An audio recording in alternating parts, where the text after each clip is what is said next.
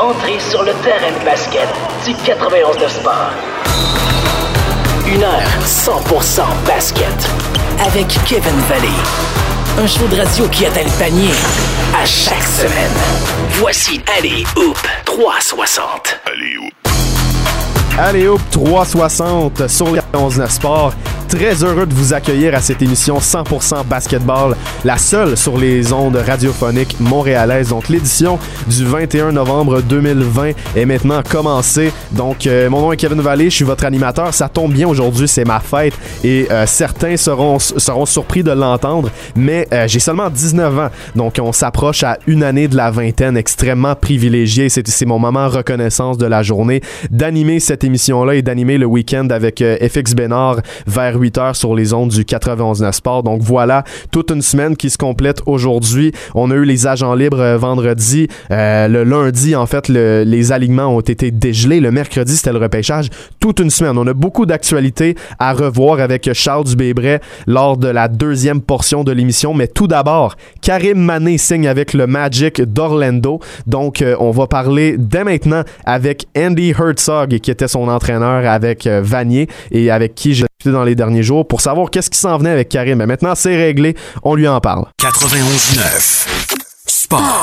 La grosse nouvelle dans la NBA au Québec hier soir, c'est Karim Mané qui a finalement signé un contrat à deux volets avec le Magic d'Orlando. Il avait été ignoré au repêchage de la NBA, mais on s'attendait évidemment à ce qu'il réussisse à signer un contrat avec, euh, avec une formation de la NBA, que ce soit Exhibition 10 ou un contrat à deux volets. Et aujourd'hui, on a la chance d'en parler avec son entraîneur du collège Vanier, Andy Herzog. Comment ça va aujourd'hui?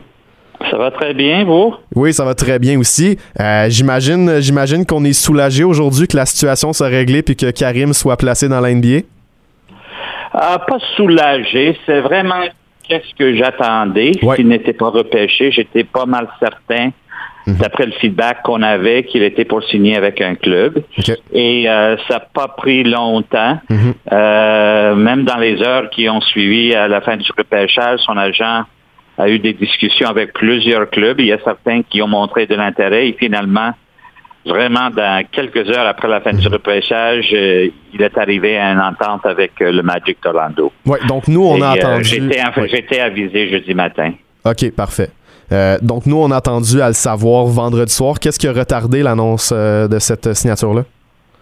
Euh, je peux pas vous dire. Karim avait demandé d'attendre euh, et ce, ce sera lui qui euh, ce sera lui qui, qui était pour l'annoncer. Peut-être Ouais. c'était juste la fin qu'il attendait euh, que ce soit officiellement Ouais. signé. OK. Donc, si je comprends bien, euh, on s'attendait vraiment à un contrat dans la NBA parce que moi, j'avais vu euh, un, un collègue d'RDS, Peter Yanopoulos, qui avait mentionné qu'il y avait des, di- des discussions avec des clubs en Europe, mais au final, c'est pas quelque chose qui a été envisagé pour vrai. Mais c'était pas sa préférence. Son choix, c'était de, de prendre la route qu'il pensait le plus direct pour aller euh, euh, au NBA. C'est ça vraiment son objectif. Euh, oui, euh, j'étais supposé d'être contacté par un club de- d'Espagne. Il aurait pu peut-être faire beaucoup d'argent en Europe cette année, Mhm. mais vraiment, il, veut prendre, s'il peut, il veut prendre le même sorte de chemin qu'a pris le. Ouais. Euh, et comme j'ai dit, vraiment son objectif, c'était toujours le, le NBA. Puis, qu'est-ce que tu penses du fit avec le Magic d'Orlando dans, dans l'organisation? Mais on, on doit attendre vraiment. euh, on est maintenant dans une période un peu fou dans le NBA. Il y a toutes sortes de transactions, des agents libres qui signent ici, partout. Euh, ils ont signé un autre garde euh, comme agent libre hier, quelqu'un qui a un peu d'expérience dans l'NBA. Euh, ils ont aussi leur, leur choix de premier rond de repêchage, c'est un point de garde aussi. Mais Ouais. on, on- devra savoir, on, on devra attendre. Avec n'importe quel club, il va devoir faire sa place. Ouais. Il doit se prouver, puis euh, je crois qu'il est prêt à faire ça. Puis, euh, est-ce que tu sais exactement qu'est-ce qui a fait pencher la balance pour que le contrat se signe avec euh, le Magic d'Orlando? Est-ce qu'il y avait d'autres équipes qu'on peut nommer qui étaient dans la course? Franchement, je suis ignorant. Je ne peux pas vous le dire. J'ai parlé brièvement à Karine, comme Ok. vous pouvez euh, penser, euh, il est très, très occupé ces jours-ci. Oui, bien évidemment. C'était une période très chargée pour lui et, et vraiment, c'est c'est- c'est son agent qui, qui l'a arrangé. Ouais. Puis euh, si on peut parler, parce qu'évidemment vous autres, euh, vous étiez vous étiez entraîneur dans la, au Cégep l'an passé. Qu'est-ce que ça représente vraiment un, un, gars qui passe directement de la RSEQ à la NBA pour le Québec? Euh, Qu'est-ce que ça dit à propos de ce niveau de jeu là Et puis la route qu'un joueur peut prendre au Québec et non s'expatrier en Ontario aux États-Unis? C'est exactement ça. C'est un très bon exemple. Comme j'ai dit à notre ligue avant, euh, Karim doit être le, ce qu'on appelle en anglais le poster boy pour le RSEQ, mhm. la Ligue de Cégep.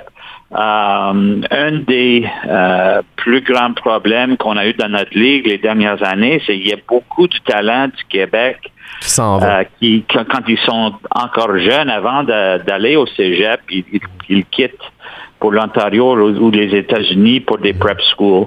Euh, ils sont pas ils sont pas mieux que, que, que notre ligue. Nous avons une très bonne ligue. Euh, très compétitif et on donne à, nos jeunes, euh, surtout euh, ici au Collège Vanier, des opportunités de compétitionner contre les meilleurs clubs américains, d'être vus par les, les équipes NCAA et, même le NBA maintenant. Donc, ce n'est pas nécessaire de quitter. Et on, voulait prouver ça l'an passé. on a joué dans un tournoi que dans la rive sud euh, que McGill fait chaque année contre les, euh, mhm. les prep schools d'Ontario et les cégeps. Et, chaque année, les cégeps gagnent presque tous les matchs. Euh, nous autres, on a joué contre Orangeville Prep, mhm. le programme qui est connu comme le meilleur programme prep au Canada, puis on les a battus par 20 points. Et l'idée, c'était de montrer aux jeunes ici au Québec qu'ils ne sont pas mieux que nous autres. Donc, on est vraiment en train de développer le chemin au Québec. Puis je pense que je pense que je, le vois aussi non seulement avec euh, avec le collège, avec le RSEQ, mais aussi d'autres programmes. Tu sais, on parle de Dynasty, Brookwood Elite. Tu sais, on a quand même des très très beaux oh, programmes. Absolument. Absolument, Il y a beaucoup plus de, de, de, programmes sport-études maintenant. Mm-hmm. Euh, aussi au Québec. Puis euh, euh, franchement, on est maintenant vraiment sur le map là, pour les débisteurs de, de NCAA et même de NBA. Andy, tu es dans le domaine depuis très longtemps, donc ça fait longtemps que tu vois les jeunes qui s'en vont dans la NCAA. Dans les dernières années, tu dis que maintenant Montréal est sur la map. À quel point il y a eu un déclic vraiment avec notamment l'arrivée de Lou Gensdor et tout ça? Il y a un déclic dans la mentalité des jeunes qui savent que maintenant c'est possible d'aller dans la NBA puis les recruteurs commencent à les remarquer un peu plus? Euh, je crois que oui. Euh, franchement, Lugan, c'était une, je crois qu'il est une inspiration beaucoup de nos jeunes, mm-hmm. euh, entre autres Karim. Donc, c'est un, très bon exemple pour, pour nous, tous nos, jeunes joueurs, que s'ils ont le talent, s'ils vont font les bonnes choses, s'ils sont prêts à travailler très, très fort, ils peuvent atteindre leurs objectifs. Mm-hmm. Absolument, absolument. Lugan, c'est un, un, exemple. Puis je pense que j'ai parlé à beaucoup de jeunes justement dans les dernières semaines. Puis c'est quelque chose qui revient souvent. Euh, on sait que Lugan, ça a été un modèle pour euh, aussi, je pense, le, caractère de Montréal. Puis ça aussi, c'est quelque chose qui revient souvent. Les jeunes de Montréal ont toute une éthique de travail. Puis je sais que c'est le cas avec, euh, avec Karim puis tous les autres gars. je pense que je pense que les gars au Québec doivent plus travailler peut-être qu'ailleurs. Et c'est ça qui explique ça. Hein? Absolument, absolument. Et, et euh, ils sont, Lugan et Karim sont deux exemples très spéciaux. Mm-hmm. Euh, mais il y a beaucoup d'autres qui peuvent faire la même chose. Et comme Lugan, ça a été euh, un modèle pour les autres, je crois que Karim sera un modèle aussi. Ah, on l'espère, puis on lui souhaite sincèrement bonne chance dans son aventure dans la NBA. Andy, si je me trompe pas, tu vas être en année sabbatique l'année prochaine. L'année prochaine, c'est pas encore annoncé. Pas encore annoncé? Cette année, je suis, non, cette année, je suis en sabbatique. Ah, ben, c'est ce, que, c'est, ce que je voulais dire, excuse-moi. Mais euh, bref, tout ça pour dire, je te souhaite une super bonne année sabbatique. Merci beaucoup. Merci. Puis euh, on se reparle, on se reparle. Merci beaucoup pour euh, les commentaires aujourd'hui. De rien. Au revoir. Bonne journée. Bye. Une heure 100% basket. Allez, Hoop 360. Grosse semaine qui vient de se compléter dans la NBA. Non seulement il y a eu le repêchage, il y a eu des transactions, mais hier soir, c'est le marché des joueurs autonomes qui a été lancé. Et pour en parler, on rejoint immédiatement Charles Dubébret au bout du fil pour analyser tout ça. Comment ça va, Charles, aujourd'hui?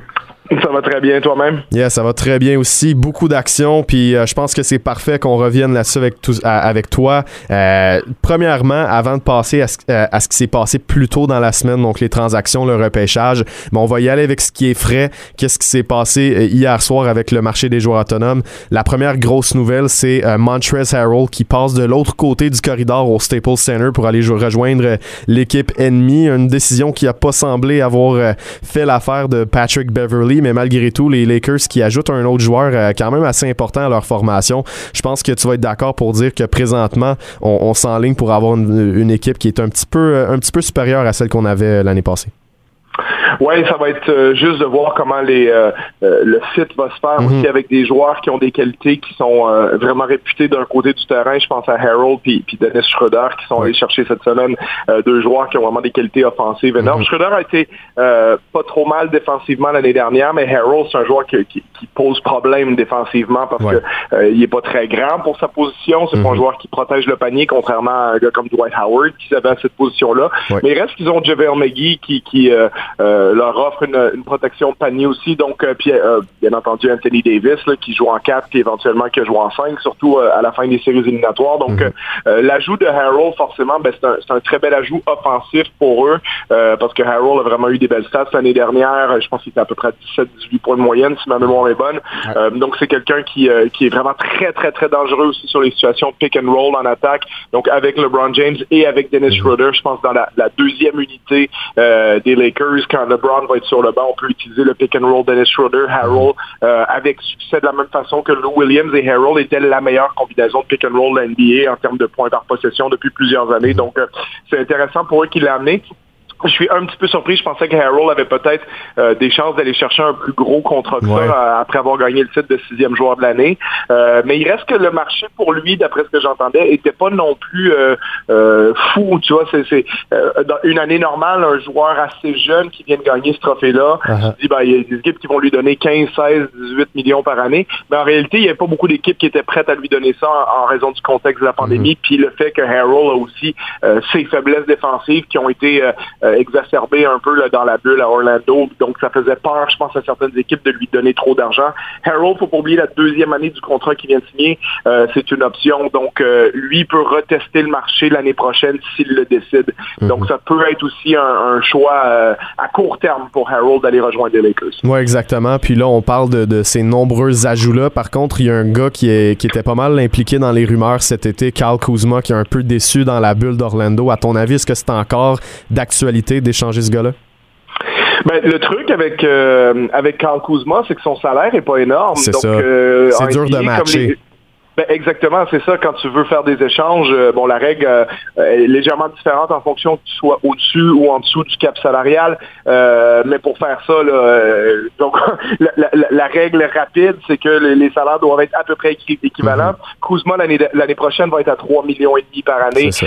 veut dire qu'en retour, tu peux obtenir un joueur qui gagne 3 millions et demi. Donc il n'y a pas de joueur de grande qualité que tu vas avoir pour ça. Peut-être on peut l'échanger pour avoir un meilleur fit entre guillemets, mais mm-hmm. Euh, Kuzma, avec les qualités qu'il a, euh, moi, je le voyais plus être inclus dans un échange où on aurait euh, échangé un gros salaire, par exemple celui de Danny Green, parce qu'en réalité, des gros salaires aux Lakers, il y en a juste trois, puis tu n'échangeras pas James ou Davis. Mhm. Donc, c'était, si tu échanges les 15 millions de Danny Green, pas grand monde veut Danny Green, à part des équipes qui veulent gagner le championnat maintenant, comme Philadelphie, par exemple, mais tu veux pas un joueur de 33 ans à 15 millions c'est une équipe qui reconstruit. Par contre, si tu pitches Carl Kuzma dans l'équation, là, ça peut avoir un peu mhm. plus de sens. mais maintenant que Danny Green a été échangé, je serais vraiment surpris que Kuzma commence pas la saison avec les Lakers. Bon, euh, un centre des Lakers, justement, qui avait annoncé sur Twitter qu'il signait avec les Lakers quelques minutes plus tard, supprime son tweet et puis euh, signe un contrat avec les 76ers de Philadelphie. Dwight Howard qui signe au minimum. Je sais pas toi, mais moi, ça m'a surpris. Oui, ça me surprend un petit peu aussi. Puis la façon aussi, comme tu disais, l'annonce sur Twitter, puis ça semblait aller vers, bon, il retourne à Los Angeles. En plus, ça a été un énorme succès. Euh, Howard à Los Angeles cette mhm. année, ça a été un, joueur très important des Lakers. Je pense qu'il a fini euh, sixième dans leur équipe en termes de, minutes jouées. Donc, on l'a utilisé beaucoup plus que euh, ce qu'on laissait croire quand on l'a signé avec un contrat non garanti au début de l'année. maintenant que Howard a réussi à avoir son succès et gagner son championnat euh, avec les Lakers, ben, tout pointait vers un retour de, de Dwight Howard à Los Angeles. Puis, euh, bon, peut-être que aussi des euh, euh, son agent a peut-être entendu l'idée que Montrezl Harrell s'en venait, puis que donc, ben, est-ce que c'était pas une certitude que Howard allait jouer? Est-ce qu'on parce que là, il n'y a plus vraiment besoin de lui et McGee avec la présence de Harrell. Et comme McGee, lui, est déjà sous contrat à Los. Angeles, ben, qu'est-ce qu'on fait avec les trois? Bon, tu peux toujours échanger McGee, mais peut-être qu'à ce moment-là, ben, Howard s'est dit, ah, ben, tiens, s'ils font, s'ils signent un autre centre, ben, moi, je préfère aller ailleurs. C'est peut-être mhm. comme ça que ça s'est passé. On aura peut-être plus de détails dans les prochains jours. Mhm. Euh, mais oui, je suis surpris d'une certaine façon que, euh, que Howard soit pas de retour à Los Angeles parce que ça semblait être un, très bon fit pour lui et pour les Lakers. Euh, puis ça sera à voir. Il y a, des, experts qui disaient Harold est, le meilleur joueur des deux. Oui, mais est-ce que les Lakers ont plus besoin du punch offensif de Harold ou ils ont plus besoin de, la défense, de la protection de panier, puis du, du, fait que Howard est aussi un joueur de pick and roll vertical qui peut aller au panier. Donc, ça va être intéressant de voir comment l'un remplace l'autre, mais c'est une surprise quand même que Dwight soit parti. Dernier contrat qu'on a vu hier que je veux aborder, c'est celui de Danilo Gallinari avec les Hawks d'Atlanta qui commence tranquillement à avoir un pas club quand même.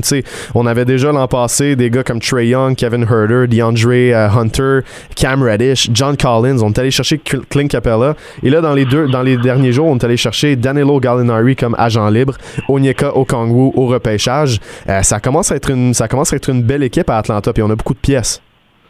Ouais, il y a beaucoup de pièces, puis tout le monde est extrêmement, extrêmement jeune. Je veux dire, les joueurs que tu nommes, euh, tout le monde a 23 ans et moins. Hein, mhm. donc, euh, euh, c'est une équipe vraiment le, qui est pas juste jeune. C'est pas loin d'être la plus jeune de la NBA. la question, c'est comment tu mets tous ces morceaux-là ensemble? Je suis un petit peu surpris de voir qu'on veut construire une belle équipe autour de Trey Young. Gallinari, en passant, c'est un très, très, très bon joueur de basket. Mhm. il y a eu des problèmes de blessures beaucoup dans sa carrière, mais c'est vraiment un joueur de grande qualité qui a une certaine polyvalence sur les deux positions d'ailier, qui a de la taille, qui peut créer avec le ballon dans ses mains, qui shoot bien. Donc moi, j'aime beaucoup Gallinari, puis je pense que c'est une belle addition pour leur équipe. Maintenant, la question, c'est déjà, là, tu si Gallinari qui joue principalement, je dirais en quatre euh, positions de power forward, ben, tu John Collins qui est ton autre jeune star avec Trey Young qui joue cette position-là, euh, surtout parce que, bon, Collins peut jouer en 5. L'année dernière, on jouait un peu plus en 5 qu'en 4 à Atlanta, mais maintenant en 5, tu as quand même donné un choix de première ronde, un choix de deuxième ronde et un joueur moins important qui était Evan Turner, mais pour avoir Clint Capella. Clint Capella, c'est un joueur qui a un an, il était à 17 points, 13 rebonds de moyenne à Houston. Mm. Puis cette année, 14 points, 14 rebonds, très bon protecteur de panier, seulement 26 euh, ans, signé jusqu'en 2023. Donc, hmm. tu l'as dans ton équipe. Euh, tu as donné beaucoup pour l'avoir. Donc, ça veut dire que Capella, tu veux le faire jouer. Tu repêches au Kongwu, qui joue strictement en 5 au jour d'aujourd'hui. Hmm. Puis là, tu as Collins et Gallinari en 4. Donc, en réalité, tu as quatre bons joueurs. Bon, le moins bon des quatre aujourd'hui, c'est au Congo, mais au Congo, c'est ton choix euh, numéro 6 au total. donc, donc, il va falloir que tu le fasses jouer. Donc, tu as, tous ces joueurs-là. Puis, cette année, ben, Cam Reddish, il jouait en 4, justement.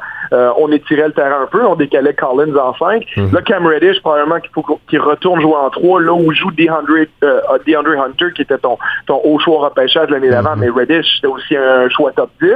Euh, donc là, tu te retrouves avec une certaine congestion. Et moi, je pense que la vraie question à Atlanta, ben, il y en a deux, en fait, mais la, première, c'est qui est vraiment bon dans ces alliés-là? Parce que c'est bien le fun d'être excité sur les joueurs de 21, 22 ans, dire, ah, il a démontré des choses, Kevin Herder, c'est si Cam Reddish, c'est ça, euh, DeAndre Hunter, c'est ça, mais au final, aucun de ces joueurs-là au jour d'aujourd'hui est vraiment bon. Mhm. Puis on espère tous qu'ils deviennent parce qu'ils ont tous 21, 22, euh, mais quand s'il arrive ces gars-là à 23 ans, 24 ans, puis qui sont au même niveau qu'aujourd'hui, ben, à un moment donné, on va lancer la serviette. Puis il va falloir que les Hawks, probablement, fassent des choix là-dessus, parce que lui, Trey Young est indéboulonnable à la position de, de meneur de jeu. Puis l'autre chose, c'est qu'est-ce qu'on fait avec John Collins, parce que John Collins, cette année, euh, 2,6 millions pour te donner 22 points, 10 rebonds par match. Euh, c'est une aubaine énorme sur son contrat recru encore. Mm. Il reste une année dans ce style-là, c'est cette année, parce qu'il va être à 4 millions,1 et l'été prochain, Là, il passe à la banque pour son extension. Son mm. camp va probablement demander un contrat maximum vu les stats, puis sa jeunesse, ses qualités athlétiques, etc. Puis quand il va falloir que tu te mettes à payer John Collins peut-être 25 millions par année, euh, est-ce que tu veux vraiment lui donner ça? Et est-ce que la signature de Gallinari, ça veut aussi dire que Collins, on le met sur le marché des, des, échanges avant de devoir lui donner mm. euh, autant d'argent? Ça, c'est une vraie question aussi parce que, euh, comme je te disais, il y a trop de monde, il y a quelqu'un qui va devoir écoper. Puis mm. je connais beaucoup de monde dans la ligue qui sont un peu sceptiques sur le fait que Collins mériterait 25, 26, 27 millions, parce que ça va être le temps de son extension dans un an. Donc, c'est peut-être ça aussi pourquoi Atlanta se prépare en disant, ben regarde, on rajoute Gallinari, Collins, on pourrait avoir des très, très bonnes pièces en retour. Mm. Peut-être on peut faire ça. Mais peut-être aussi qu'on veut qu'on soit autour de Collins, puis on fait juste rajouter des pièces pour échanger éventuellement Capella, échanger Gallinari à un mhm. moment donné, euh, puis voir qu'est-ce qu'on peut avoir avec ça. Bon, c'est une belle intrigue, puis je pense que je pense qu'Atlanta va être quand même, quand même intéressant à suivre cette année avec leurs nouveaux joueurs. Euh, un dossier que j'avais extrêmement hâte de t'entendre là-dessus, c'est les rumeurs de James Harden avec les Nets de Brooklyn. C'est euh, en début de semaine, vraiment, c'était tout, c'était sur toutes les plateformes, vraiment, même les, les, médias traditionnels en ont parlé, les Woj, Shams, tout ça. premièrement, avant de, de passer au fonctionnement de ce trio-là, est-ce que tu penses que c'est quelque chose qui va se produire dans une ère où les superstars décident où ils vont dans l'NBA? Euh, je serais vraiment pas surpris que ça arrive. Honnêtement, je pense que si j'avais à miser, bon, je miserais pas beaucoup, mais si j'avais à miser, je pense que ça va arriver. Euh, je pense que Houston a quand même un peu de contrôle dans la situation parce que Harden a encore deux ans de contrat, mhm. donc je veux dire, il n'y a rien qui les force à faire ce qu'ils veulent aujourd'hui. Mais euh, la raison pourquoi, je veux dire, pourquoi je pense que ça va arriver, c'est parce que Robert Covington a été échangé. Mhm. Puis ça, je pense que il n'y a rien qui empêchait Houston, comme Westbrook est sous contrat à long terme. Harden, bon, deux ans, ça reste relativement long terme dans la NBA d'aujourd'hui. Mais euh, Tucker est sous contrat, Gordon est sous contrat, Covington est sous contrat. Il n'y a rien qui les empêchait de simplement attaquer l'année prochaine avec la même équipe, mm-hmm. indépendamment de ce que Westbrook demande, Harden demande. Ils sont pas en position de force. C'est pas comme euh, euh, des joueurs qui arrivent en fin de contrat, comme Kawhi Leonard quand il a demandé son échange de San Antonio, Anthony Davis. Bref, tu te dis, ces gars-là, on va les perdre pour rien. Mais ces gars-là, tu mm-hmm. vas pas les perdre à Houston tu vas pas les perdre à tout le moins pour les deux prochaines années. Mais Covington, on a donné beaucoup, on a donné Capella, qui est un morceau important de leur équipe, pour aller le chercher, pour faire un certain style de jeu. Puis si t'es pour euh, run it back, de, continuer l'aventure mhm. avec le groupe qui est là en se disant, ben regarde, on, a quand même été dans les huit meilleures équipes de l'NBA cette année, il n'y a rien qui, qui nous dit qu'on le ferait pas l'année prochaine, etc., etc., euh, ben t'échanges pas Covington. Mhm. Si t'échanges Covington, comme ils l'ont fait, pour commencer à, aller chercher des choix au repêchage, parce qu'ils ont presque tout donné les choix au repêchage qu'ils avaient pour reconstruire leur futur dans le, dans le but de gagner avec l'équipe actuelle, ben là, c'est comme si d'un côté, tu avais commencé la reconstruction. Fait que là, tu vas avoir un Harden, potentiellement un Westbrook euh, pas très content de la situation parce que l'équipe, elle, elle s'améliore pas, elle se détériore quand tu quand échanges Covington. Donc, ces deux gars-là, avec leur âge, disent, ben écoute, nous, on veut aller jouer ailleurs, ben on est coincé ici tant que vous nous échangez pas, c'est ça les règles, mais euh, moi, je pense que d'un côté, Houston, c'est soit tu échanges tout le monde ou tu échanges personne. Mais l'entre-deux, je le vois mal, et mm. comme l'échange de Covington est déjà fait, moi, je me dis, OK, publiquement, il y a les choses qu'on entend parce que c'est important pour eux de passer le bon message. C'est-à-dire, mm-hmm. c'est sûr qu'ils vont pas dire, oui, on est désespéré, on veut échanger Harden parce que si tu dis ça, ben, la valeur de Harden va, va, va descendre. Là, ce que tu veux, c'est t'es pas pressé, tu dis on va prendre notre temps pour avoir les meilleures offres possibles. Mm. Les Nets, ça va potentiellement en être une, les Sixers, ça va potentiellement en être une autre. Euh, pourquoi on n'essaierait pas absolument à tout prix d'aller chercher Ben Simmons, tu vois, mm. contre, James Harden? Parce qu'on sait que les Sixers sont intéressés. Donc, on fait monter les enchères, on prend notre temps. Si ça prend des semaines, si ça prend un mois, deux mois, ça prendra le temps que ça prendra, mais je pense qu'en bout de ligne, ça va arriver. Euh, je vois pas l'avantage que Houston pourrait retirer à simplement garder Harden et, essayer de le convaincre de rester, parce que ça, ça aurait été une autre façon de faire pour eux, c'est OK, James, garde, on, va prendre notre temps, on va essayer de construire autour de toi, on va te rendre content. Mais dans ce cas-là, tu n'échanges pas Covington encore une fois. fait que, c'est pour ça, moi, je trouve que cet échange-là, même s'il peut avoir l'air banal, il en dit long sur les intentions à, court, moyen terme de Houston. Je pense que Westbrook aussi va être échangé. Euh, mais comme ils ont des contrats à long terme, Houston a cet avantage-là de ne pas être pressé de mhm. faire quelque chose dans les prochains jours. Donc, s'ils ont ce qu'ils aiment dans trois jours, ils vont le faire. Mais s'ils se disent, non, on va attendre une semaine, deux semaines, trois semaines, comme Anthony Davis, ça a pris un certain temps avant que l'échange ait lieu, même si c'est allé jusqu'à la fin de la saison.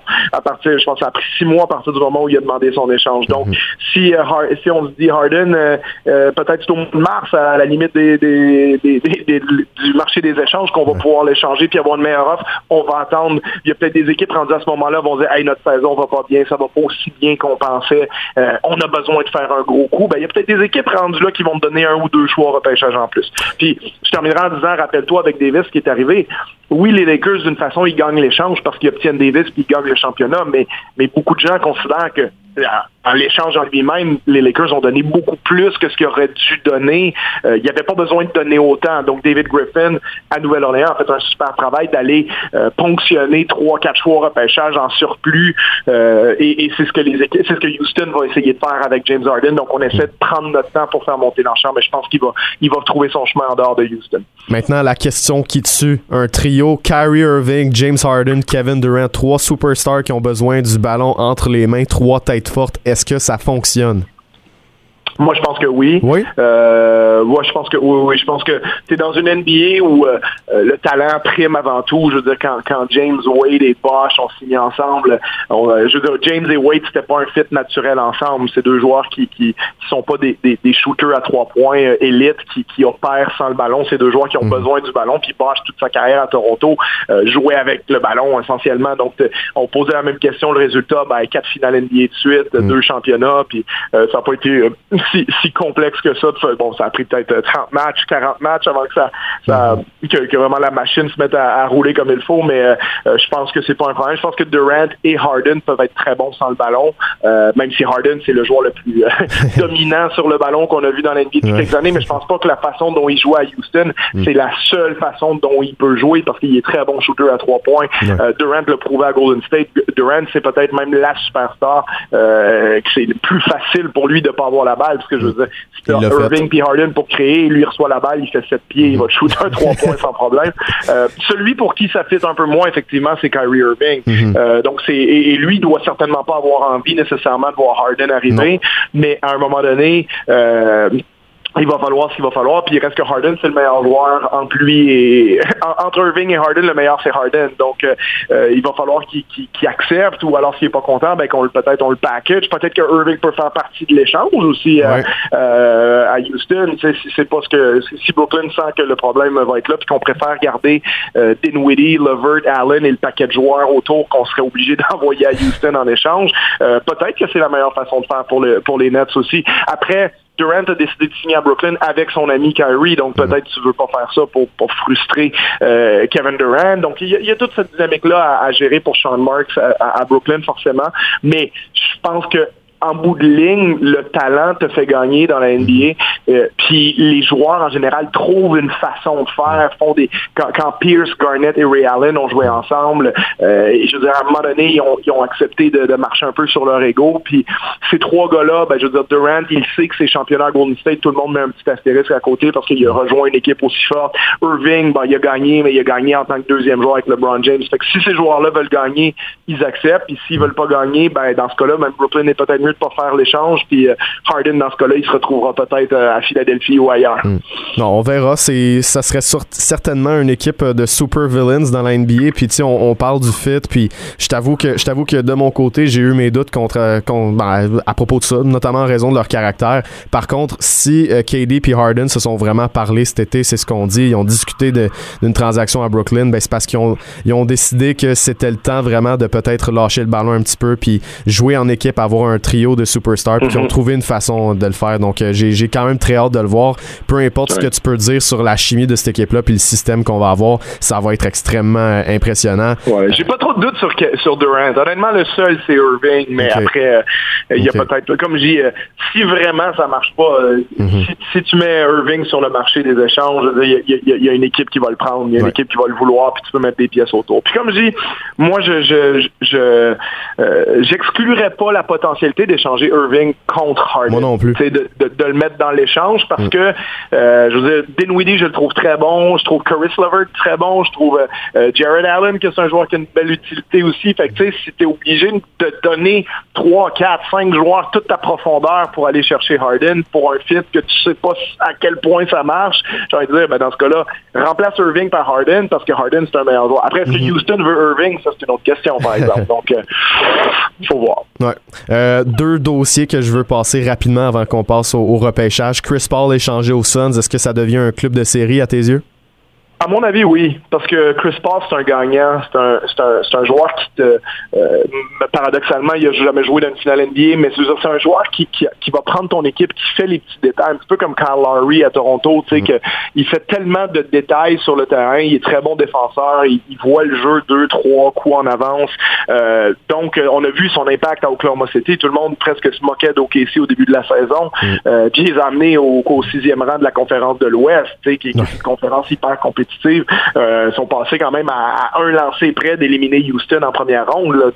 Que, son impact sur OKC a été euh, gigantesque cette année. Ça a permis à d'autres joueurs aussi de bien se développer. Je veux Alexander a une super saison, Dennis Schroeder a une super saison, etc., euh, etc. Donc, je pense que c'est un gars qui a, qui a un énorme impact. Puis, Phoenix démontrait dans la bulle, ben oui, on, bon, c'est que 8 matchs, là, même si on fait 8-0, c'est juste 8 matchs, mais t'as DeAndre Ayton qui a quand même progressé à sa deuxième saison, puis on parle d'un gars qui a été premier joueur au pêchage, qui a du mm. talent, euh, Devin Booker qui est rendu, euh, en termes, à tout le moins offensivement, une des vraies superstars de la NBA, dans les 10-15 meilleurs euh, scoreurs de points que la NBA a en ce moment. Mm-hmm. donc t'as ces deux joueurs-là, puis t'as des jeunes joueurs assez solides comme Cam Johnson, euh, Michael Bridges aussi sur les ailes qui, sont quand même intéressants. Donc tu mets Paul et Booker dans ton backcourt avec euh, DeAndre Ayton. Euh, Paul, c'est le genre de joueur qui peut rendre DeAndre Ayton vraiment meilleur par ses qualités de passeur aussi. Donc tu as une belle combinaison pick and roll euh, Paul Booker. Je sais pas si pour les gens qui sont un peu plus vieux qui se rappellent de Paul puis Tyson Chandler à l'époque à, la Nouvelle-Orléans, mais euh, c'était vraiment un, duo mortel sur le pick and roll. Donc pourquoi il pourrait pas faire ça avec DeAndre Ayton? Puis Booker c'est ton scoreur d'un contre un. Donc mm alterne tes possessions entre des pick and roll puis des, situations d'un contre un pour Booker. Donc, je pense que ça va fonctionner à, Phoenix puis que oui, c'est une équipe qu'on va voir grimper. Euh, je veux dire, ça sera pas top 4 dans l'Ouest, mais euh, s'ils sont 6e, euh, 7e à la fin de la saison, c'est pas du tout une surprise à mon avis. Drew Holiday maintenant échangé aux Bucks de Milwaukee. Est-ce que c'est un peu la pièce manquante de cette, de cette équipe-là? Est-ce que ça va faire la différence en séries éliminatoires? Ça peut. Euh, je peux pas l'affirmer hors de tout doute. Je pense que ce qui va faire la différence en séries éliminatoires, euh, je veux dire, on, on n'arrivera jamais à complètement contourner le fait que ce qui va faire la différence, c'est Yanis. Mhm. C'est et, et, Yanis est exceptionnel. Moi, je suis un, grand fan de, de, de, ce qu'il apporte et de ce qu'il fait. C'est vraiment un super individu en plus d'être un joueur exceptionnel. Euh, on, on, on, dit et un peu à juste titre aussi que ben, une des raisons, pas la seule, mais une des raisons pourquoi Milwaukee euh, a frappé un mur en finale de conférence contre les Raptors, ça a été ben, son, euh, son inefficacité rendue à ce niveau-là de mettre l'équipe sur les épaules, euh, puis de faire la différence à la fin, un peu comme Kawhi l'a fait pour les Raptors, un peu comme LeBron l'a fait pour les Lakers, etc., etc. Yannis n'a pas réussi, en, bon, en termes de jeux vidéo, il n'a pas réussi à battre le buzz de la fin. Là, il n'est pas, il est pas capable de passer le dernier tableau parce que quand arrive le moment où les équipes se focalisent complètement, qu'on forme un mur devant lui, il peut pas aller au panier autant qu'en saison régulière. comme je dis, les Bucks, c'est ça qui, est toujours le challenge avec eux. Euh, c'est pour ça que je vais revenir à Holiday après. Mais affronter les Bucks, genre le 19 février, euh, quand tu as joué la veille à Minneapolis, tu as pris l'avion dans la nuit, tu arrives chez eux, puis là, il faut que tu joues contre Yanis. C'est une recette pour qu'ils fassent 41 points, 22 rebonds, 8 passes, puis tu perds par 25. C'est pour ça que les Bucks sont, sont aussi euh, bons en saison régulière. C'est presque impossible de les jouer si t'es pas hyper bien préparé. Puis la NBA, ben, tu as tellement de matchs que tu peux pas. Tu pas une semaine pour te préparer pour les équipes. Quand tu arrives en série puis tu focalises à 200% sur on va laisser shooter Bledsoe, on va laisser shooter un tel, on va lui on le laisse pas shooter, on laisse pas shooter Middleton, on fait un mur devant Yanis, on y enlève toutes ces situations de transition, etc., etc. Ben là on voit un peu plus les faiblesses des box. Euh, donc une de ces faiblesses là c'est Yanis en lui-même sa propre capacité à créer des choses et ce qu'il y a autour de lui, un joueur comme Bledsoe par exemple qui s'efface en séries éliminatoires à chaque année, euh, ça, ça lui a fait très très mal aussi. Donc Drew Holiday, euh, bon, on, met beaucoup l'emphase, on dit c'est un joueur qui est très bon des deux côtés du terrain. Faut pas oublier que l'autre meilleur meneur de jeu défensif de l'NBA, c'est Bledsoe, hein, qui a été mhm. première équipe d'étoiles défensives. Donc, on a remplacé peut-être l'un des deux meilleurs de la ligue par l'autre des deux meilleurs défensivement, je parle. Euh, mais Holiday est bien meilleur en attaque que mhm. Bledsoe, euh, plus solide en séries éliminatoires. Donc oui, ça, ça va les aider. Mais maintenant, le petit bémol, c'est pour ça que je fais la boucle avec ce que je disais sur Yanis, c'est pas au point que quand on va arriver en finale de conférence ou en finale NBA, que quand on va avoir des grosses possessions à fin, on va donner la balle à Holiday au lieu de la donner à Antetokounmpo. Euh, c'est sûr que ça va nous donner peut-être une deuxième présence de, de, création, un peu comme, comme Rondo, là, très bien fait avec les Lakers. On a des bien meilleurs que Rondo à ce point-ci, mais juste pour prendre l'exemple, on va avoir Holiday pour créer un peu, mais les grosses shots, il va falloir qu'éventuellement ce soit Yanis qui les crée, qui les prenne. Euh, puis oui, t'es mieux avec Holiday qu'avec Bledsoe. Donc je pense que les Bucks se sont améliorés, mhm. mais je suis pas sûr que c'est ça qui fait toute la différence en bout de ligne parce que ça va prendre Yanis qui mhm. éventuellement euh, ait son couronnement lui-même comme LeBron l'a eu avant lui, comme Kevin Durant l'a fait, comme euh, Steph Curry l'a fait, comme, comme Kawhi Leonard l'a fait. Donc il va falloir qu'à un moment donné, lui le fasse aussi. Maintenant, repêchage de la NBA, ça a été toute une soirée. On a trouvé ça extrêmement intéressant. Il y a eu, il y a eu des choix quand même surpris par contre, je veux commencer directement au deuxième rang parce que ça implique une situation qui est pas mal plus grosse. Donc, James Wiseman qui rejoint les Warriors de Golden State. Et puis, ben là-dedans, tout ça, ce qui fait jaser, c'est que Clay Thompson s'est déchiré le tendon d'Achille. Donc, après s'être déchiré le, ACL en 2019, là, va, euh, va rater encore une saison complète, va rater 28 mois de suite au total. Mais euh, avec tout ça, on a ajouté Kelly Oubre. Andrew Wiggins est encore sur l'équipe. Donc, ça fait un alignement qui est quand même intéressant. Puis je suis, euh, je suis curieux de voir où tu les, où tu les situes, disons, dans l'Ouest, puis comment tu évalues leur, leur chance d'avoir du succès en 2021. Ben, je pense qu'ils peuvent avoir un succès euh, modéré, c'est-à-dire que d'avoir Steph Curry, Draymond Green, puis aussi euh, euh, tout ce monde-là avec des batteries très rechargées. Là, À un moment donné, ils ont hâte de jouer au basket, le Steph, Draymond et compagnie. Donc, bon, c'est horrible la situation de Clay Thompson, parce que c'est tellement un bon gars en plus que tout le monde aime dans la NBA, puis qui méritait tellement pas ce qui lui arrive en ce moment. puis vraiment un sacré joueur de basket. les gens, pour moi, Thompson, c'est après Curry, c'est le deuxième meilleur shooter à trois points de tous les temps. C'est un mhm. excellent défenseur. il fait peur à tout le monde dans la ligue. Je moi, j'étais là au match des Raptors contre les Warriors en finale. Tu, la balle quitte ses mains à trois points, puis tu sens la foule qui. Tu, le sais que ça va dedans. C'est automatique. Quasiment plus que Curry encore. Parce que Curry prend des tirs des fois un peu euh, loufoques sur un pied à 30 pieds du panier. Mais, mais Thompson, c'est toujours beau, c'est en équilibre. c'est comme tu le sais que ça rentre. fait que euh, non, non, c'est horrible ce qui lui arrive. Je pense que euh, Kelly Oubre est bon, mais c'est pas Clay Thompson non, non plus. Ça va les empêcher d'être une équipe qui, euh, qui aspire au titre parce que c'est une équipe qui aurait, qui aurait aspiré au championnat euh, avec Curry, Thompson, Green, Wiseman, Wiggins, avec ce, ce, ce 5 de départ-là. Il y avait toutes les raisons de croire qu'ils auraient été dans la course là, parmi les, les, les 4-5 équipes qui ont une chance. Euh, maintenant, sans ça, bon, je pense qu'ils prennent euh, un pas de recul parce que Oubre, oui, ça va leur amener quelque chose.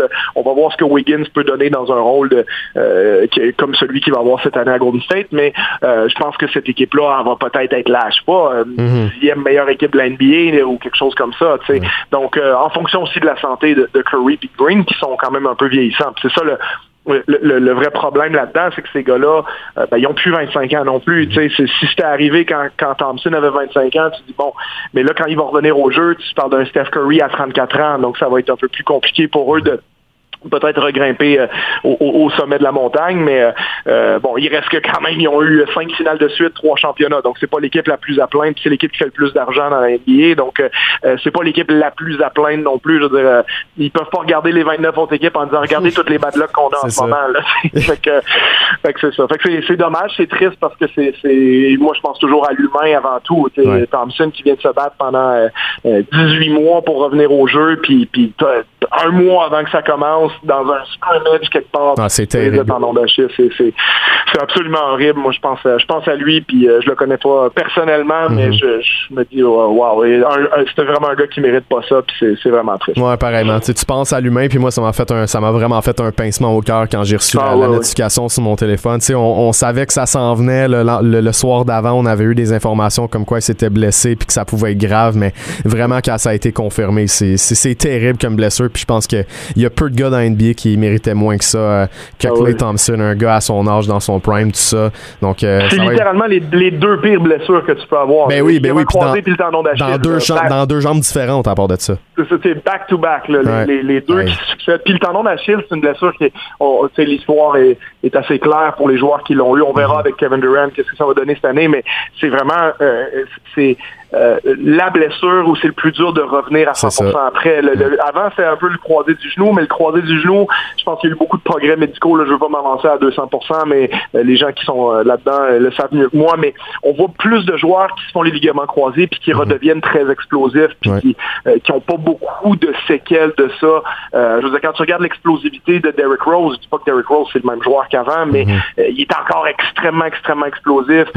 donc, il y a beaucoup de joueurs qui ont eu des ligaments croisés qui reviennent quand même à des très bons niveaux, mais le tendon d'Achille, c'est comme si ça t'enlève un vrai, un vrai 10 à 15% de toi-même qui, des fois, fait la différence complètement entre qui tu étais avant et qui tu es maintenant. Absolument. Puis peu importe ce que tu diras, même si les gars sont capables de, retourner à un niveau assez élevé malgré ces blessures-là, dès le moment que tu as une blessure à un ligament dans un genou ou n'importe quoi, ben à ce moment-là, ben c'est les autres parties de ta jambe qui commencent à compenser pour le manque de force à un certain endroit. Puis tu sais, moi je suis pas un joueur mhm. professionnel, mais je me suis déchiré un ligament dans le genou euh, trois ans antérieur, puis je peux, je peux te dire que c'est pas du tout la même chose. Je suis pas, pas infirme là, mais quand même on, le sent la différence, puis ça, ça compense à des places bizarres. Donc pour un athlète qui joue autant de matchs, c'est, c'est sûr que ça va être difficile pour euh, Clay Thompson. On, verra, mais on lui souhaite bonne chance dans son rétablissement, puis on espère qu'il soit un, un, haut niveau quand il va revenir. Maintenant, un repêchage top 3, Edwards avec les Wolves, Wiseman Golden State, puis Lamelo Ball à Charlotte. On s'était parlé avant le repêchage, puis c'était un peu le consensus. Qu'est-ce que tu as pensé du top 3? Ben finalement c'est ce qui avait le plus de sens euh, parce qu'on disait bon Ball, beaucoup de gens disent c'est le, le, plus gros talent du repêchage. Mhm. Euh, c'est quoi le fit euh, d'un joueur comme lui qui qui défend pas trop, qui a un peu le même profil physique que D'Angelo Russell. Mhm. tu vas mettre tes trois joueurs principaux, ces trois joueurs qui ont pas trop de potentiel défensif. Entre bon Towns a du potentiel défensif, ça l'intéresse juste pas trop d'en jouer, mais de la mhm. défense. Mais on disait comment il fit à, à, Minnesota, puis Wiseman fit pas trop non plus. Donc finalement, ben, ça a été la logique. Ça a été Edwards à Minnesota. Euh, ça a été Wiseman à Golden State, comme on avait prévu. Il descend pas plus bas que deuxième parce qu'il y a un besoin vraiment d'un grand et d'une présence athlétique à Golden State. Mm-hmm. euh, puis le Melo Ball, ben, finalement, Charlotte, qui, euh, je pense, qui a fait le choix sage de pas se départir de, de, plein de morceaux parce qu'en quelque part, si tu dis, bon, les trois sont à peu près du même niveau, ont chacun leur point d'interrogation, mais ont chacun leur force, ben, tu dis, regarde, les, les deux autres feront le choix. Puis tu t'enlèves aussi la possibilité de te faire critiquer comme directeur gérant ou comme organisation. Tu sais, euh, si le Melo Ball n'est pas bon, personne va vraiment reprocher à Charlotte de l'avoir pris puisque euh, c'est le gars qui devait peut-être partir numéro un. Puis c'est pas toi qui as fait le choix. Tu as laissé les deux autres faire le choix, puis toi, tu as pris le troisième. Donc, euh, alors que si Anthony Edwards n'est pas bon à Minnesota, ben là, c'est Minnesota qui va avoir beaucoup de pression si jamais en plus le Mellow Ball est excellent à mhm. Charlotte. Mais je pense que c'est un bon fit pour le Mellow Ball aussi. Moi aussi, vraiment. Puis comme Zach Claude ESPN le, mentionnait, même si deux de leurs meilleurs joueurs à Charlotte, c'est les joueurs qui jouent dans le backcourt avec Terry Rozier, puis surtout Devante Graham, qui est, qui est, un jeune joueur autour duquel ils peuvent euh, euh, commencer à bâtir. C'est que c'est pas au point que tu, tu impactes ton repêchage parce que tu as Terry Rozier puis Devante Graham. C'est des, des bons jeunes, c'est des bons joueurs, mais en quelque part, je veux dire, euh, Terry Rozier, il va peut-être être ailleurs dans un an ou dans deux ans, puis je veux dire, tu vas pas te passer la chance d'avoir un talent comme le Mellow Ball parce que dans ton équipe, tu avais Terry Rozier. donc, donc, je pense que c'est ça un peu le, mode de pensée derrière ça. Puis euh, c'est une belle situation, je pense, pour, euh, pour le Mellow Ball. Donc euh, finalement, pas trop de surprises. Il y a eu des rumeurs que Ball allait peut-être descendre plus bas, mais au final, je pense que la logique a été assez respectée dans le top 3. Avant de. Ben, en fait, on, on il ne reste vraiment pas beaucoup de temps. Je voulais savoir peut-être une surprise, un coup de cœur dans ce repêchage-là, peut-être un team fit. Euh, ben, c'est toujours euh, difficile de dire le soir du draft parce que euh, je regardais ça encore, je réétudiais les drafts des, des, des dix dernières années, puis la plupart de ces joueurs-là, tu sais, dans, dans, chaque draft, dans le top 10, à peu près cinq joueurs qui deviennent vraiment pas très bon. Mhm. Euh, que, que, tu prennes à peu près n'importe quelle année, euh, il y a des années, même c'est 7 sur 10, tu regardes le top 10, tu dis, ouais, il y en a trois que c'est des, vraiment des joueurs très solides, mhm. mais par rapport à ce qu'on disait d'eux, quand ils ont été repêchés, ben, au moins la moitié, euh, finalement, sont pas bons. Donc, je trouve que le soir du repêchage, ben, tout le monde a l'air bon. On les présente tous comme ça, ah, lui, il fait ci, il fait ça, il fait ci, il fait ça. Puis, tu sais très bien, tu regardes les top 10 aujourd'hui, les trois qu'on a nommés, Pat Williams, Isaac Okoro, Okongwu, Kylian Ace, Toppin, FDA, Jalen Smith. La réalité, c'est que probablement que cinq de ces joueurs-là vont être décevants. C'est ce qui arrive à peu près à chaque année, mais au jour de ce soir, ils ont tous l'air bon. Fait que j'ai de la misère à dire j'ai un coup de cœur pour un tel, je pense que lui il va être bon, je pense que euh, lui il va pas l'être parce qu'au final, il y a des gens qui sont payés des gros salaires pour euh, placer ces gars-là en ordre, puis font des décisions, puis euh, ils passent des années et des années et des années à évaluer ces gars-là, puis il reste que ils se trompent sur presque la moitié d'entre eux, ce qui démontre à quel point c'est une science inexacte.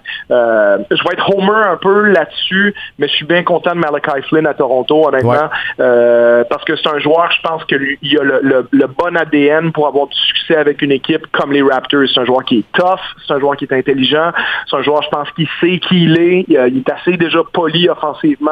Euh, il a des bons outils. Donc, il, est fait un peu sur le moule de Kyle Lowry puis Fred Van Vliet.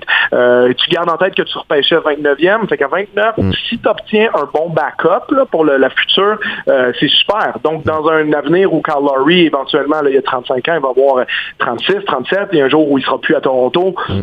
Malachi Flynn, ça peut être un des deux de jeu des Raptors, à mon avis. Je pense que c'est un très bon choix à ce niveau-là, en espérant que Fred reste avec nous euh, comme agent libre, puis que peut-être Fred et Malachi, ben ce sera les deux meneurs de jeu à Toronto pour le futur. Donc, euh, je pense que Malachi a les bonnes qualités euh, parce que justement, il rappelle un peu Fred Van Vliet, Kyle Lowry. Puis je pense que son jeu fit dès aujourd'hui très bien dans ce que les Raptors font. Mais attention, quand je dis ça, euh, c'est pas il va être dans le 5 majeur l'année prochaine, puis il va faire 15 points, puis il va gagner recrue de l'année. mais mais je pense qu'on peut regarder ça dans 3-4 ans, puis regarder ça un peu comme des gars qui ont été repêchés dans les 20, là, comme Siakam, Anunobi et compagnie, puis qu'on se dise, ouais, tu sais, comme Siakam, c'est peut-être pas un bon exemple parce qu'il est dans les meilleurs joueurs de la maintenant, mais un gars comme un Nobi que tu as repêché, je pense que 21e ou quelque chose comme ça, euh, ben, je veux dire, c'est un, un, maudit bon pic. Au jour d'aujourd'hui, Ananobi, c'est un des 5-6 meilleurs joueurs de son année de repêchage. Donc, euh, est-ce que Malachi Flynn, on pourrait le regarder comme ça dans, dans 3 ou 4 ans, dire, regarde, c'est un gars qui aurait peut-être dû sortir 9e, 10e, 11e, puis qui est devenu un bon backup à Toronto derrière euh, Fred Van Vliet, encore une fois, si mhm. Fred décide de rester. Ça, ça j'aime ce choix-là des Raptors, puis je suis content qu'on soit allé chercher un joueur comme lui. Bon, mais c'est tout le temps qu'on avait. Merci beaucoup, à euh, Charles, pour euh, cette analyse-là. Puis évidemment, on va avoir la chance de s'en reparler euh, dans les prochaines semaines. Il y a encore beaucoup de, beaucoup de transactions, beaucoup d'agents libres qui risquent de signer. Donc, merci mm-hmm. beaucoup. Puis je te souhaite une bonne fin de journée. Ben, merci à toi aussi, Kevin. Yes, merci. on fait une courte pause, puis au retour, je présente ça en 10 mots, c'est simple. Olivier Rio, québécois, à 14 ans, 7 pieds 4. Restez là, on revient après la pause. Une heure, 100% basket. Allez, Hoop 360.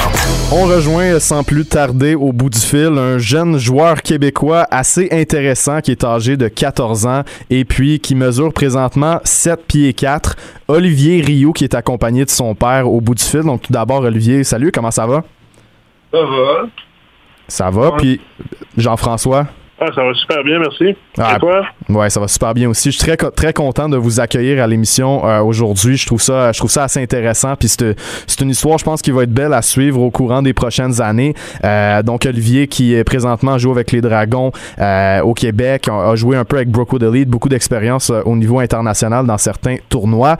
tout d'abord, je voulais savoir parce qu'évidemment, Olivier, ton l'atout dont tout le monde parle, c'est que tu es extrêmement grand, surtout pour ton âge. Comment tu gères l'attention en étant aussi grand, en étant reconnu dans des contextes de basketball? Ben genre, en parlant avec les gens, puis en expliquant pourquoi je suis grand, puis en les faisant rire avec ma grandeur, je trouve que ça comme aborde mieux le sujet. Puis quand tu es sur le terrain, disons, parce qu'évidemment, partout où tu joues, tu es le plus grand. Est-ce qu'il y a une attention particulière qui vient avec ça de la part des autres joueurs sur le terrain? Est-ce qu'il y a comme plus d'attente? Ben, c'est sûr que je veux me faire doubler avec euh, des traps, des fautes puis tout, mais genre, ça fait partie du basket, je trouve, là. Jean-François, euh, j'ai lu, j'ai lu sur, euh, sur Instagram que la mentalité vraiment d'Olivier, c'était le travail avant l'exposure. J'ai trouvé ça extrêmement intéressant. j'imagine que tu vois le fait d'imposer ces valeurs-là à ton fils comme, comme clé pour l'amener plus loin dans la vie. un des termes que j'aime beaucoup, c'est grind to shine. Ouais. C'est que c'est vraiment de, toujours penser au, futur, pas nécessairement au prochain tournoi de la fin de semaine. C'est vraiment de penser à long terme. C'est dans cette philosophie-là que j'essaie de mettre euh, Olivier euh, dans, ses valeurs. Ouais, puis rien n'est acquis en même temps. C'est ça, je pense qu'on comprend là-dedans aussi, puis c'est assez bien parce que parfois c'est ça qui peut faire la différence dans la carrière d'un jeune. Euh, je voulais savoir du côté de ton jeu sur le terrain. Euh, évidemment, évidemment, tu es très grand, mais tu as d'autres qualités. Par contre, qu'est-ce que tu travailles, Olivier, pour t'améliorer puis être meilleur au prochain niveau? Ben, je travaille ma coordination euh, physique, puis ma course un peu, puis ma musculation. OK, donc dans le fond, de près, près de l'anneau, tu veux être un peu plus fluide, si je comprends bien. Ouais. OK, parfait. Jean-François, euh, comment c'est le processus présentement euh, pour améliorer justement Olivier dans les gymnases? C'est quoi les, les exercices précis qu'on fait pour, euh, pour faire en sorte qu'Olivier atteigne le prochain niveau? on essaie de faire beaucoup de, de privés, d'essayer qu'Olivier ait accès aux meilleurs entraîneurs pour l'amener plus loin. C'est une, des choses. Puis c'est vraiment de, profiter, euh, malgré la COVID aussi, d'essayer d'avoir le plus possible de, de petits trainings, même si c'est dehors, même si mm-hmm. c'est le, mieux qu'on peut, le plus qu'on peut. Ben justement, on va passer directement à, ce sujet-là, puisque tu parles de la, pandémie. Euh, normalement, tu jouais avec les Dragons, Olivier, mais là, la pandémie freine un peu le début de saison. On ne sait pas quand ça va recommencer, ni même si ça va recommencer. Comment c'est pour toi en ce moment d'être en pause puis pas de jouer de match? genre, c'est sûr qu'on joue pas de match, mais genre, avec mon coach, on s'entraîne un peu. Ouais. Puis, euh, c'est juste pour continuer le flow, puis euh, avec l'équipe, tout va bien, puis euh, tout ça. Là. Puis je voulais, je voulais savoir plus pour ton, ton ta progression en tant que joueur, puis tu es encore très jeune. Euh, je voulais savoir à quel moment tu as réalisé que tu avais peut-être une chance de te rendre loin, puis est-ce qu'il y a une poussée de croissance en particulier, un, un déclic que tu as tombé en amour avec le basket? Est-ce que ça a rapport beaucoup avec la taille ou le fait que tu es tombé en amour avec le sport? Euh, la première fois que je suis allé à Madrid, en Espagne, ça a comme fait un déclic, là. Je sais pas ce qui s'est passé, mais le fait que tous les médias soient après moi, ça m'a comme dit, ok, ouais, j'ai du potentiel, puis tout ça. Donc là, t'as ouais, as vraiment réalisé que ça, tu pouvais aller loin euh, au-delà de la taille. Ouais, c'est ça. Même chose pour toi, Jean-François. Est-ce que, est-ce que tu l'as vu un peu plus jeune, tu sais, il grandissait, puis tu voyais, mon Dieu, mon, mon fils a du potentiel? Euh, à, ce point-là, non. Okay. Ça, c'est comme, euh, je pensais j'avais vu d'autres joueurs qui avaient été en Espagne, euh, justement au Real Madrid, puis je, me disais, hey, ils ont du potentiel, tout ça, mais je uh-huh. m'attendais pas que ça allait arriver pour Olivier. ouais. tu sais, euh, en Espagne, c'était compliqué parce qu'il a joué pour une équipe française. Contre des clubs euh, internationaux tout ça, c'est qu'il y en a plusieurs qui pensaient qu'Olivier c'était un Français, euh, ou que c'était un Longueuilois parce qu'il jouait avec les tornades dans le temps. Il y avait plein de monde qui avait des informations erronées. Ça m'a impressionné comment que le monde allait pour source des fois. Justement, Olivier, tu as, eu beaucoup d'expériences un peu plus internationales, donc pas nécessairement juste au Canada puis au Québec. Euh, tu as notamment fait un passage à IMG Academy en Espagne, comme tu viens de le dire, à Madrid. Qu'est-ce que ces expériences expériences-là t'ont apporté euh, à l'international? Euh, ça m'a apporté le plaisir de jouer puis euh, d'apprendre plus à jouer ma, position puis c'est ça que je dirais. Puis est-ce que, est-ce que, parce que là, en ce moment, tu sais, t'es, es très grand, euh, tu sais que tu as du potentiel, ces médias-là, vraiment, qui ont commencé à, vraiment te suivre, puis on voit sur YouTube, il y a énormément de vidéos, il y a beaucoup de vues, justement, aussi, parce que c'est quand même un, phénomène physique impressionnant. Comment tu gères tout ça? Est-ce que tu vois ça comme plus un, honneur? Est-ce qu'il y a un petit peu de pression? Ben, je dirais pas de la pression, mais genre, ça, ça me dérange pas, vraiment. OK. Genre, ouais, je suis content. Euh, Olivier, euh, moi, je vais essayer de répondre un peu à, sa, place. C'est que il, il, se met pas de pression par rapport à ses médias sociaux. OK. Tu sais, euh, c'est. Il regarde, c'est correct, puis mm-hmm. on passe au suivant, puis c'est pas. moi, j'ai toujours eu peur que ça l'affecte, tout ça, mm-hmm. mais c'est comme ça fait partie de la game, je pense, rendu là. Puis on continue et on travaille. Ouais, puis comme vous l'avez dit tantôt, travail avant l'exposure. Donc, euh, je pense que c'est la bonne approche à avoir, justement, de ne pas vraiment se concentrer sur les, chiffres sur les réseaux sociaux parce que le, jeu, le jeu de basket puis l'amélioration d'un joueur, évidemment, ça, je pense que ça passe par pas mal plus que ça. Euh, je voulais parler aussi, à ce point-ci dans ta vie, Olivier, tu es assez jeune. Euh, la NBA, c'est ton objectif ultime, j'imagine. Euh, est-ce que est-ce que c'est quelque chose vraiment qui t'anime? Je sais que beaucoup de joueurs à qui je parle me disent bon, on y va au jour le jour, mais quand même, ça doit être quelque chose à quoi tu penses. Euh, ouais, c'est quelque chose que je pense. Mais je dirais que le jour le jour, mais c'est quelque chose que j'y pense et ça m'intéresse, ouais. Puis qu'est-ce que tu penses que qu'est-ce que tu penses qui sont les prochaines étapes justement pour te rendre à ce niveau-là? Qu'est-ce que tu comptes accomplir disons pour mettre te mettre sur la map puis montrer ton talent aux autres? Ben m'améliorer physiquement. Ouais. Puis euh, mentalement un peu plus. OK. Puis d'un point de vue personnel, pour compléter, euh, on l'a dit, tu as eu beaucoup d'expérience, tu as voyagé beaucoup grâce, au basket. Euh, que ce soit sur le terrain ou une rencontre, est-ce que tu as un plus beau souvenir de cette carrière-là jusqu'à maintenant? ben oui, j'en ai un qui est meilleur. Ben, j'ai déjà rencontré un joueur de la NBA, Ozungus. OK. Puis c'était dans les gymnase de Madrid. OK.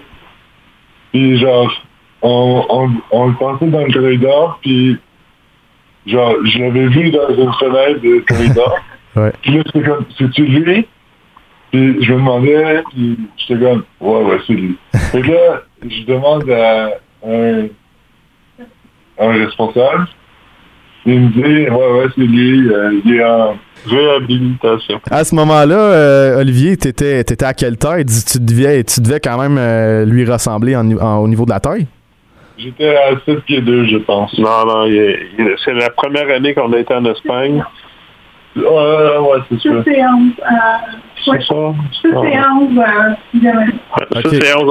Bon, c'est quand même pas pire pour un, gars de sixième année. C'est bien intéressant tout ça. Écoute, euh, Olivier, je te souhaite la meilleure des chances pour les prochaines années, puis on va continuer de suivre ton parcours, de se parler pour, euh, pour donner de la visibilité justement à, à, toi en tant que joueur, vraiment pour que tu aies, euh, un peu de reconnaissance. Je sais qu'on travaille beaucoup, mais c'est important aussi de le montrer. Donc, je te souhaite vraiment la meilleure des chances dans tes programmes, dans tes, dans tes euh, dans tes allées à l'international et tout ça. Puis vraiment, je te souhaite euh, une longue carrière puis de continuer de t'améliorer. Merci. Ben, merci beaucoup. Euh, donc, ça va être tout pour, cette, pour cette entrevue-là. Merci aussi beaucoup à, Jean-François puis à, la maman d'Olivier pour avoir permis cette entrevue-là. c'est nous qui te remercions, puis félicitations de promouvoir le, le, basketball au Québec à travers cette émission. Ben, merci beaucoup, puis je vous souhaite une bonne fin de journée. Merci. salut là. 91.9 Donc voilà ce qui complète euh, notre émission au 91 Sport. Aujourd'hui, on a accueilli Andy Herzog, Charles Dubébret et Olivier Rioux. Je pense qu'on fait un extrême progrès dans les trois dernières semaines, notamment à donner plus d'attention à nos jeunes Québécois et on va continuer de le faire. Je peux pas en dire plus parce que j'ai pas de confirmation à l'heure euh, où je vous parle, mais dans les prochaines semaines, des professionnels, des gars de la NCAA, on devrait avoir de très très beaux invités et je vous dirais que la semaine prochaine, ça risque d'être particulièrement explosif comme programmation. Merci énormément de nous avoir écoutés aujourd'hui. Mon nom est Kevin Vallée, votre animateur, et j'ai été très heureux de vous accueillir. Et puis, je vous invite, comme à toutes les semaines, à vous abonner à euh, 360 sur les réseaux sociaux pour tout savoir ce qui se passe sur notre site alleyoop360.com avec ma merveilleuse équipe de rédacteurs. Je dois le mentionner. Je le mentionne pas assez souvent. On a des gars qui travaillent à d'arrache-pied vraiment